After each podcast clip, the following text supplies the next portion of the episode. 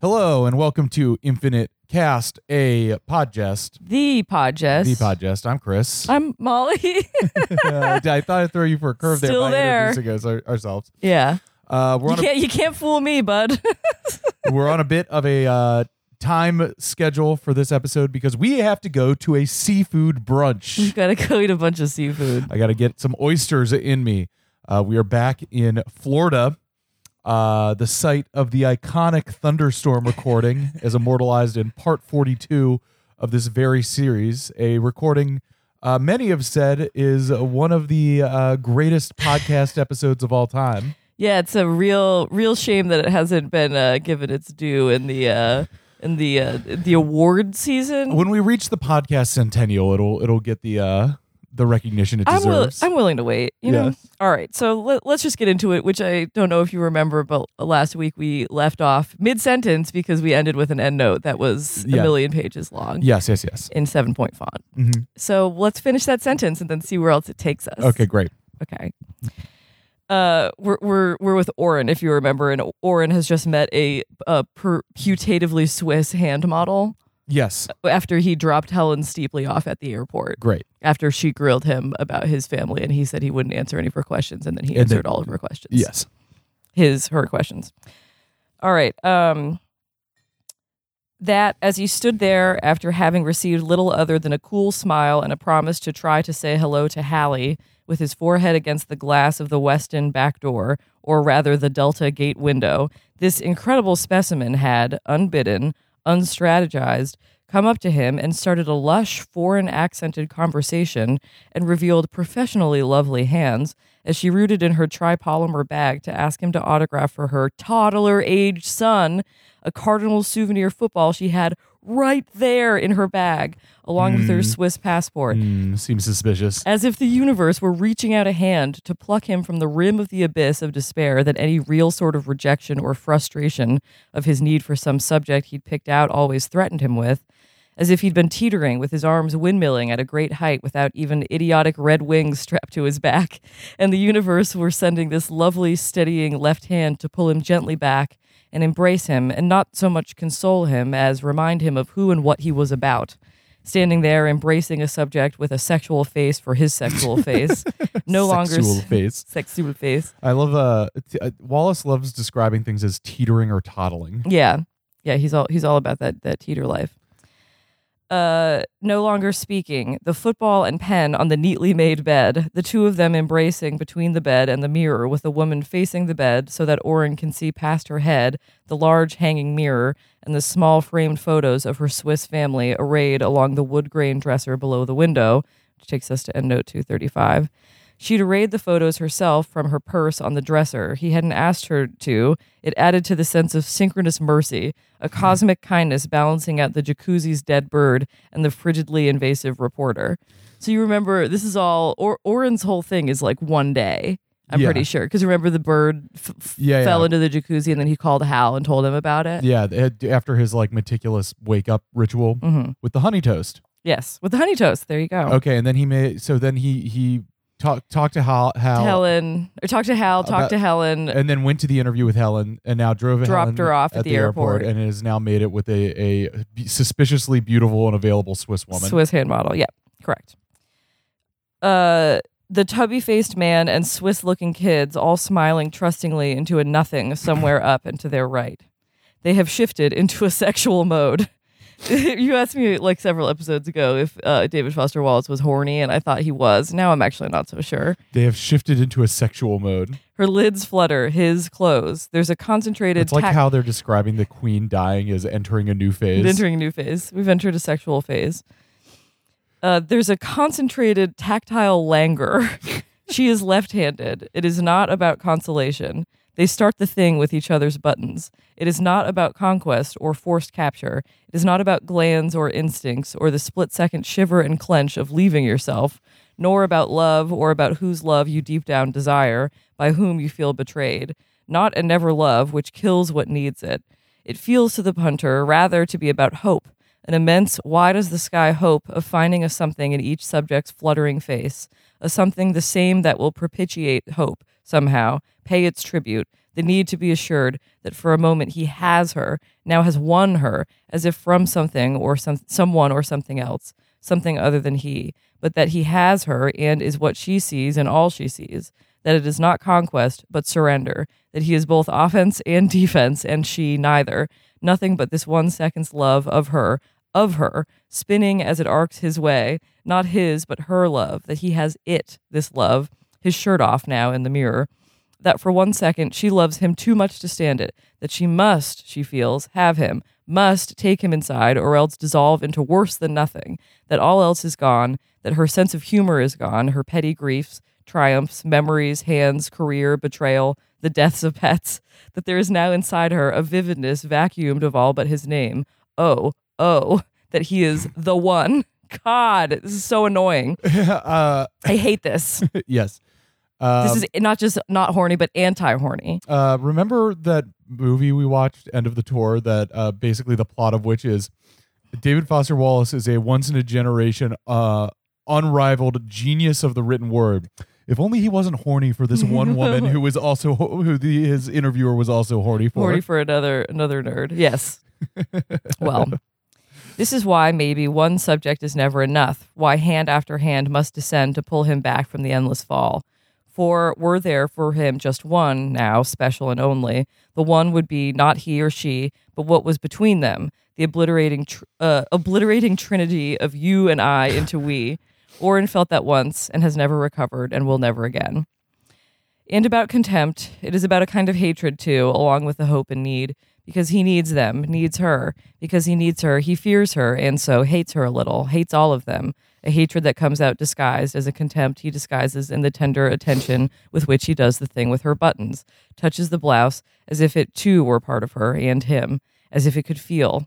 They have stripped each other neatly. Her mouth is glued to his mouth. She is his breath, his eyes shut against the sight of hers. They are stripped in the mirror, and she, in a kind of virtuoso jitterbug that is 100% new world, uses O's uneven shoulders as support to leap and circle his neck with her legs, and she arches her back and is supported, her weight, by just one hand at the small of her back as he bears her to bed, as would a waiter a tray. Come on, man. L- neck? what, whatever. I'm like not quite sure how that works. All right, let's keep going because that was annoying. um, I have more thoughts about that at the Okay. end. That's not a, a great sex scene. You know there there used to be that award for like worst or like clumsiest sex scene in Yeah, literature. yeah, I believe a, a British paper like um, the Observer or the Independent or something Did gave them that? out. Yeah, It's I used to read them. Sex scenes in books. I, okay, I just want to talk about sex scenes in books versus sex scenes in movies, and talk about like the the genius of of But- the auteur Button that, later. Yeah, button well, that we'll thought. do that at the end. Un- or rather, unbutton it. Ha, ha, ha, ha. Ha, ha, ha. Uh, humph, humph. Uh, I have to do this. I have to do a voice because this guy's foreign, and I don't want to make fun of the foreignness, but I'm going to do a voice. Hope I- that's okay. Yeah, I just want to point out that there's a uh, BMW parked on the court uh, of this tennis match that we're watching in the background to illustrate that it is sponsored by BMW. Well, how else would you know what the car looked like? well, in excess of a thousand pardons for my collision. Arslanian, is that you? It is I, Idris Arslanian. Who is this other? it's Ted Schacht, id. Why the blindfold? Where I've come, please. I became disoriented upon a set of stairs. I became panicked. I nearly removed my blindfold. Where are we? I detect many odors. You're just off the weight room in the little hall off the tunnel that isn't the little hall that goes to the sauna. Why the blindfold, though? And the origin is the sound of hysterical weeping and moans. This is. It's Anton Doucette in there. He's in there clinically depressed. Lyle's trying to buck him up. Some of the crueler guys are in there watching like it's entertainment. I got disgusted. Somebody in pain is an entertainment. I did my sets. Now I'm a vapor trail. Hmm. you exude vapor? Always nice running into you, Id. Oh, wait, please conduct me upstairs or into the locker for a lavatory visit. The blindfold I am wearing is experimental on the part of Thorp. You are told of the visually challenged player who will matriculate. The blind kid from like Nowheresburg, Iowa? Dempster? Dymphna. He's not coming in till next term. He delayed. Ink said they said. Dural edema or something. Though age only nine, he is in his Midwest rankings or his Midwest region's ranking of 12 and below highly ranked. Coach Thorp tells this. Well, I'd say for a blind, soft skulled kid, he's real high ranked, Id, yeah. But Dymphna, I hear Thorp tell that the highness of the ranking may be due to the blindness itself. Thorp and Texas Watson were who scouted this player. I wouldn't me- mention the name Watson near that weight room in there if I were you.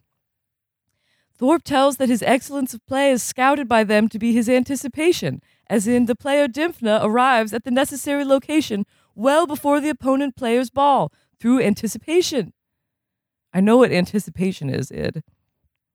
Thorp tells to me that this excellence in anticipation in the blind is because of hearing and sounds, because sounds are merely here. Please read the comment I have carefully notated upon this folded piece of paper. Sound merely variations in intensity. Throp. Throp? It was meaning Thorp in excitement. He tells that one may, perforce, judge the opponent player's VAPS, which takes us to EndNote 236, ETA shorthand, vector, angles, pace, spin. Back to the text. VAPS in more detail by the ear than the eye. This is experimental theory of Thorp. This is uh, explaining why the highly ranked Dymphna appears to have always floated by magic. Fuck, I keep getting all these texts. To the necessary spot where a ball is soon to land. Thorp tells this in a convincing manner. Perforce? Remember, I just read perforce in a piece of writing. I'll talk about that after, too that this blind person is able to judge the necessary spot of landing by the intensity of the sound of the ball against the opponent player's string. Instead of watching the contact and then imaginatively extending the beginning of its flight, like those of us hobbled by sight, I, Idris Arslanian, am compelled with Thorp's telling, which helps explain the blindfold. I therefore experiment with volunteer blindness, training the ear in degrees of intensity and play, Today versus Whale, I was wearing the, the blindfold to play. How'd it go? Not as well as hoped. I frequently faced the wrong direction for play. I frequently judged the intensity of balls struck on adjacent courts and ran onto adjacent courts, intruding on play. We sort of wondered what all the ruckus was down there at the 14's end. Thorp tells that training the ear is a process of time, in encouragement. Well, later, Id. Stop! Wait before leaving. Please conduct me to a lavatory. Ted checked. Are you as yet there? In silence. Are you as yet there? I very. Woof, watch where you're going, kid, for Christ's sake. Who is this, please? Troeltsch, James L., slightly doubled over. It is I, Idris Arslanian. Sorry. Wearing a rayon handkerchief as a blindfold over my features. I'm disoriented and wishing badly for a lavatory. Wondering also what is ensuing inside the weight room, where Schacht alleges you are all watching Doucette weep in clinical depression. Kertwang! Just kidding, Ars. It's really Mike Pemulis. then you, Mike Pemulis, may even now be questioning why is this blindfold upon Idris Arslanian? what blindfold? Ars. No, you're wearing a fucking blindfold too? You, Mike Pemulis, are also wearing a blindfold? Just kertwanging on you, brother. Imagine him doing like finger guns. Yeah, yeah, yeah, yeah. hey, you just got Kurt, Kurt by Mike Pemulis. I became disoriented on a stairway, then conversed with Ted Schacht. I'm suspecting I do not trust your sense of laughter enough to conduct me back upstairs. You should feel your way in and for just one second see the amount of high stress sweat Lyle's taking off Anton the Booger Doucette in there, Ars. Oh, do you remember what the problem is with Anton Doucette? he has a mole near his nose that everyone mistakes for a booger. Okay. so that's why everyone and he's start, starting to suspect that people might call him be calling him the booger and he's very upset. Okay. Doucette, Doucette is the two-hand player whose mole appears to be material from a nostril, clinically depressing Doucette as at its appearance. Raj on the mole, except that's not what's depressing the booger this time. This one we decided we describe him as more like anxiously depressed than depressed. One can be depressed of different types? Boy, are you young, Ars. The booger's got himself convinced he's going to get the academic boot. He's been on Proby this whole year since apparently some trouble last year with Thorp's cubular trig. I am sympathizing with this in toto. And but now, uh, and but except now, he claims he's close to flunking in Watson's laughable energy survey class, which would obviously mean the old boot at term's end if he really does flunk. He's thought himself into a brain lock of anxiety. He's in there clutching his skull with Lyle and Mario, and some of the like less kind guys in there have a pool going on whether Lyle can pull him back from the brink. Texas Watson, the pro rector, teaching of energy and models of resource scarcity and resource plenty. Ars, I'm nodding in confirmation. Fossil fuels all the way up to annular fusion slash fission cycles, DT lithium lithiumization, so on and so forth. All on a real superficial type level, since Watson's basically got like a little liquid filled nubbin at the top of his spine where his brain ought to be. This school sounds so bad. So bad. Texas Watson does not overwhelm with brightness, it is true. But Doucette's got himself convinced he's got this insurmagulate conceptual block that keeps him from grasping annulation, even superficially. After we converse, you will conduct me to mixturate, please. mixturate? Can I look this up on my phone? It's like, What does mixturating mean? is it? y- Is it urinating? Well, now I've I fucked it up. Yeah, Uh, I, I can do it. thank you, please. Urinate. Yes. Formal. Urinate. formal. Uh, it's the same sort of block some people get with the mean value theorem or in optics when we get to color fields. At a certain level of abstraction, it's like the brain recoils. I have felt that way about certain parts of AP physics. Absolutely. Causing pain of impact within the skull, resulting in clutching the head.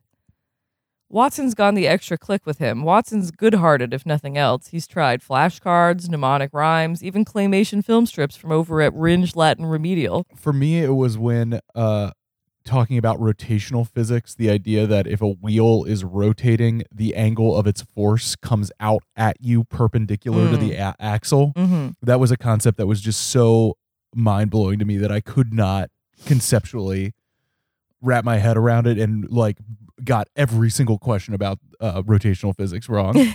I mean, probably same.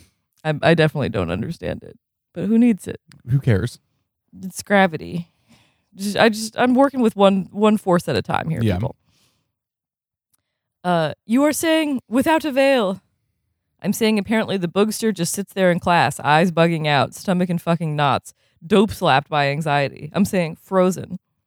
You are saying recoiling. The right side of his face frozen in this anxiety tick, envisioning any possible tennis career as with these little wings on it flying off, talking all kinds of crazy self injuring, anxious depression talk.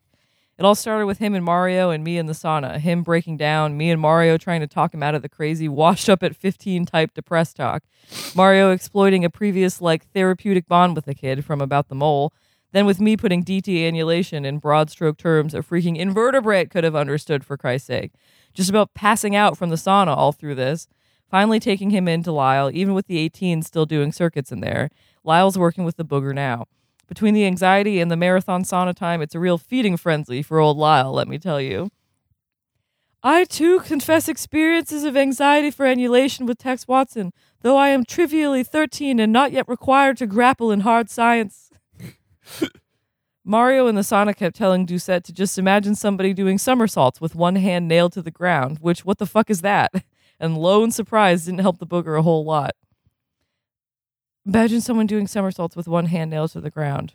yes, Okay, we've heard that before. we've heard that before. Yes, in the annular fusion chapter with the mattress moving, The right? mattress, Yes. the uh, doorknob um, Yes. that has fallen off, or something like that.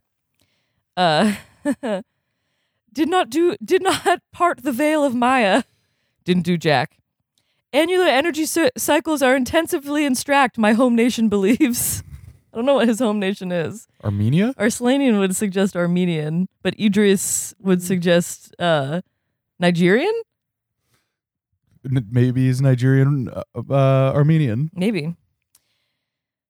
But my whole message to Boog was that DT cycles aren't that all that fucking hard if you don't paralyze your brain with career with wings brain cartoons. The extra hot breedering and lithiumization stuff gets hairy, but the whole fusion slash fission waste and annulation thing in Toto, you can imagine is nothing but a huge right triangle. you are presaging to give the thumbnail lecture. Commit this one simple model to your little Pakistani ram cells, Okay. and you're, you'll tap dance right through Watson's kitty physics and up into optics, which is where the abstracto conceptual fur really flies, kid, let me tell you. I am one of the seldom of my home nation whose talents are weak in science, unhappily. this is why God also gave you quick hands and a wicked lob off the back end, though. Just picture a kind of massive pseudo cartographic right triangle, which takes us to EndNote 237. The NW to NE angle at the former Montpelier VT isn't quite 90, but it is very close. By the way, the Syracuse Ticonderoga Salem triangle is one of those endless based 25, 130, 25 triangles that look so hideous when projected onto one of Corbett Thorp's distorting globes in the Trivium's cubular trigonometry. Back to the text. You've got your central, impregnately guarded Onan Sunstrand waste intensive fusion facility up in what used to be Montpelier and what used to be Vermont in the concavity. From Montpelier, the process is wastes piped to two sites, one of which is that blue glow at night up by the Methuen fan complex just south of the concavity, right flush up against the wall in Checkpoint Pongo, which our tall and sleep depriving fans in our area point at to blow away from the south. Roger that where the toxofusion's waste plutonium fluorides refined into plutonium 239 and uranium 238 and fissioned in a standard, if somewhat hot and risky, breeder system, much of the output of which is waste to, to U239, which gets piped or catapulted or long, shiny trucked way up to what used to be Loring AFB, Air Force Base, near what used to be Presque Isle, Maine, where it's allowed to decay naturally into Neptunium 239 and then plutonium 239, and then added to the UF4 fractional waste, also piped up from Montpelier, then fissioned in a purposefully ugly way, in such a way as to create like hellacious amounts of highly poisonous, radioactive wastes, which are mixed with heavy water and specially heated zirconium piped through uh, specially heavily guarded heated zirconium pipes back down to Montpelier as raw material for the massive poisons needed for toxic lithiumization and waste intensis and annular fusion. My head is spinning on its axis. Uh, should we stop there Uh, I mean, we're for a little discussion yeah, before we're we po- need to? post twenty. How much longer does this go? uh, quite a bit. Quite a bit. Quite a bit about jawing about annular fusion. Quite a bit about drawing about annular All right. fusion. Well, sorry for for doing a short one today, but uh, yeah, we do we do have to go get seafood, and we would like to discuss. Uh, okay, so the thing that I wanted to say about that sex scene, Yeah. is go off. you know we've uh we've we're in like these constant cycles of people complaining slash supporting sex scenes in movies, yes. and I I just wanted to note that I think uh you know movies can be uniquely horny in a way that it's very difficult for books to be Yes. uh, and that somehow writing about eroticism de-eroticizes it in a way where making a movie about eroticism like Makes it more erotic. hei- heightens it Yes. and it, like i think that the best directors have a a kind of like carnalism to them Yes. where it is best to imagine them sitting behind the camera with like a big bead of sweat on their forehead Boing, being yeah. like being like yes yeah more fleshy yes now pan the camera slowly up her body you know like that kind Yeah. of thing where like even the best writers writing about sex it, it just conjures like a decrepit old man sitting in a stack of like dusty papers being like if i was ever to see a woman this is what i imagine it would be like you know how like illuminated manuscript writers would like make would like draw hippopotamuses in the in uh like monks in, Yeah. in like you know castles in Ireland or whatever would like be copying a a Bible verse that mentions a hippopotamus and then try to draw it by, by just imagining what it was and, And it always looks like a fat cat or something. You know. You know That's what, I, what writers writing about sex is like. you know what I think to to draw on your your metaphor a little bit. Mhm. It is like um you know when they found the bones they like someone got like a lion and brought it back. Yes, it- So the you know it was a taxidermy the Yeah, first yeah. attempt at taxidermy of a lion without having seen the lion. Yeah. And it looks like a crazy like stuffed animal that like it a looks perverse like a, like a cat built like a horse. when you reconstruct sex, which let's face it, kind of a sublime act, kind of hard to describe, but then also extremely comedically, simple. physically simple. Yeah. It, you just end up you end up in a bad spot. It's sex looks cool, but it sounds weird. Does that make sense? Yes.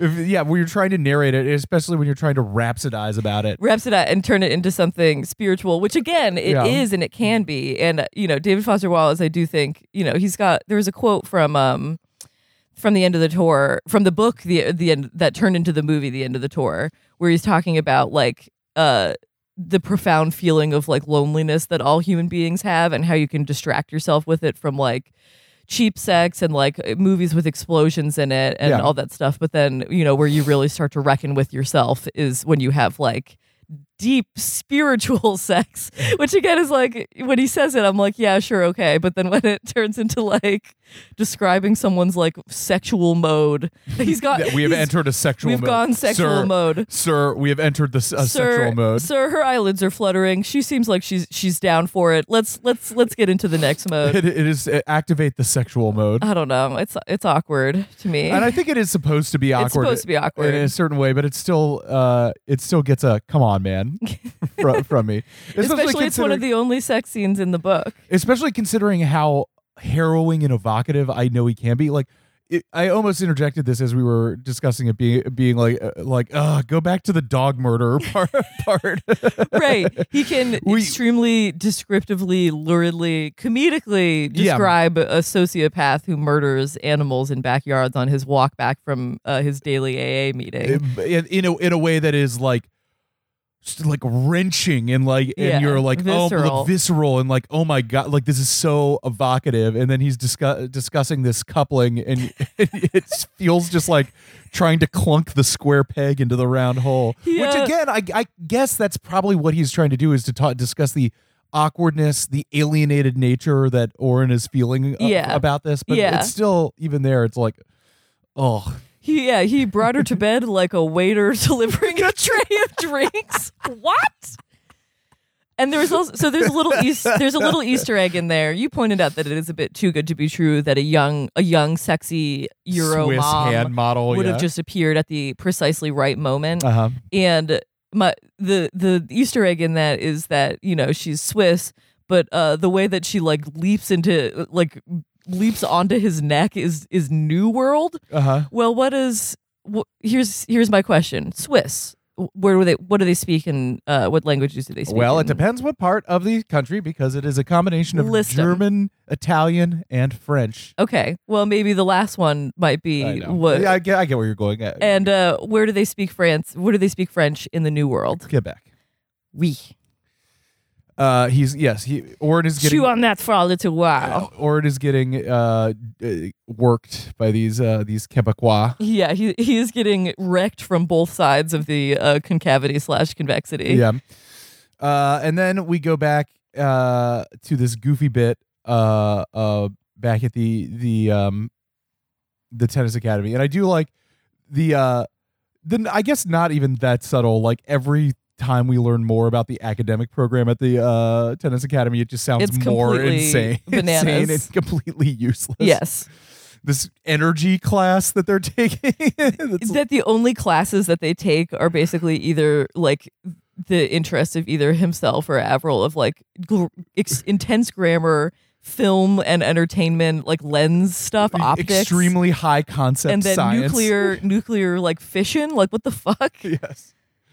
But Pemulis is right in that he's like, you don't have to try. I think the Pemulis approach makes sense and was the way that I basically got through physics, which is that I c- don't don't try to think about what is actually happening. Just memorize what's happening. Yes.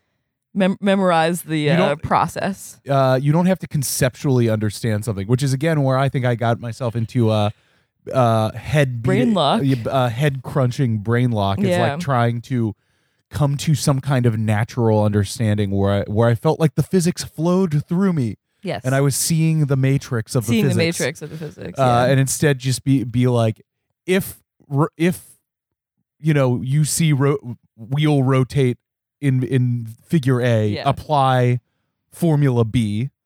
Do not think, just do. yeah. Don't know. Don't know. Just flow.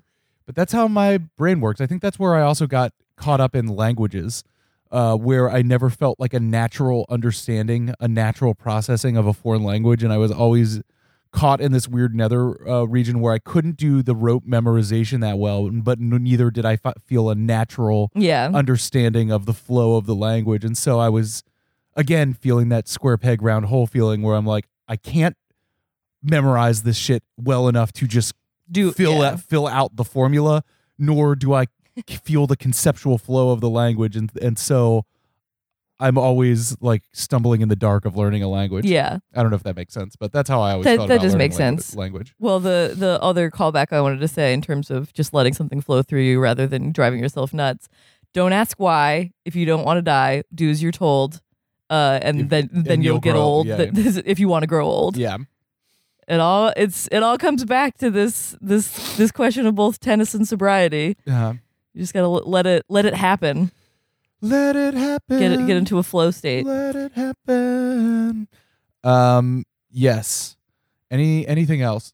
Oh, Ah. did you want to mention that? th- Where where did you see that word? Oh, in Ta- Talia Lavin's uh, sandwich Oh, uh, blog. yes. What what was it? Perforce. Perforce. Yes. she used the word perforce and I was just like uh, my my eyes in, involuntarily rolled into the back of my head and I went ah give me a break oh brother Uh, I, I I try to refrain from calling out specific people, uh, unless they are much more notable than me, um, who are just other people online. But if you if you want to see some some real crackerjack sweaty writing, uh, I would highly recommend checking out the Talia Lavin uh, sandwich. If you- blog. if it's, you it's ever wanna- honestly a kind of a work of art, but I, not in the way that she intends. it's ca- it honestly might be camp um it, it's just it's very funny. I've never just I've never seen food writing that is so anti-food and anti-writing. It seems to make a mockery of both the concepts of food and writing. Talk, I and it's mean, about sandwiches my favorite thing in the entire world. I should like it. Talk about talk about uh, uh square peg round hole the the writing. Uh, to maybe use another metaphor. It is the writing equivalent of of pushing pushing on a pool door to try to get through it why why isn't this opening uh Anyway, i think it would i think it it would be a good pairing with with this episode yeah, yeah. See, see what it's all about. All right, should we uh should we sign off? Yeah, Sorry for a the short episode. We'll, we'll be back soon. with, we got uh, to 32 minutes i think yeah. that that's fine uh we'll hopefully squoze in another one in the next few days Yeah. uh to get it to you next week when i am on tour uh beginning of the tour. Or actually, we have we'll be with each other through the end of the week. We Yeah, can we figure out can another figure it time, out. and then we might have to skip one more week past this, or we'll we'll just get one in like on that Monday when I get back. Yeah. Okay. Anyway, we'll be back with you soon. Thanks for uh thanks for listening. Go back and listen to part forty two. yeah, uh, the thunder the thunderstorm recording. That's a really good episode. yeah, Thunderstorms. yeah. All right. Bye.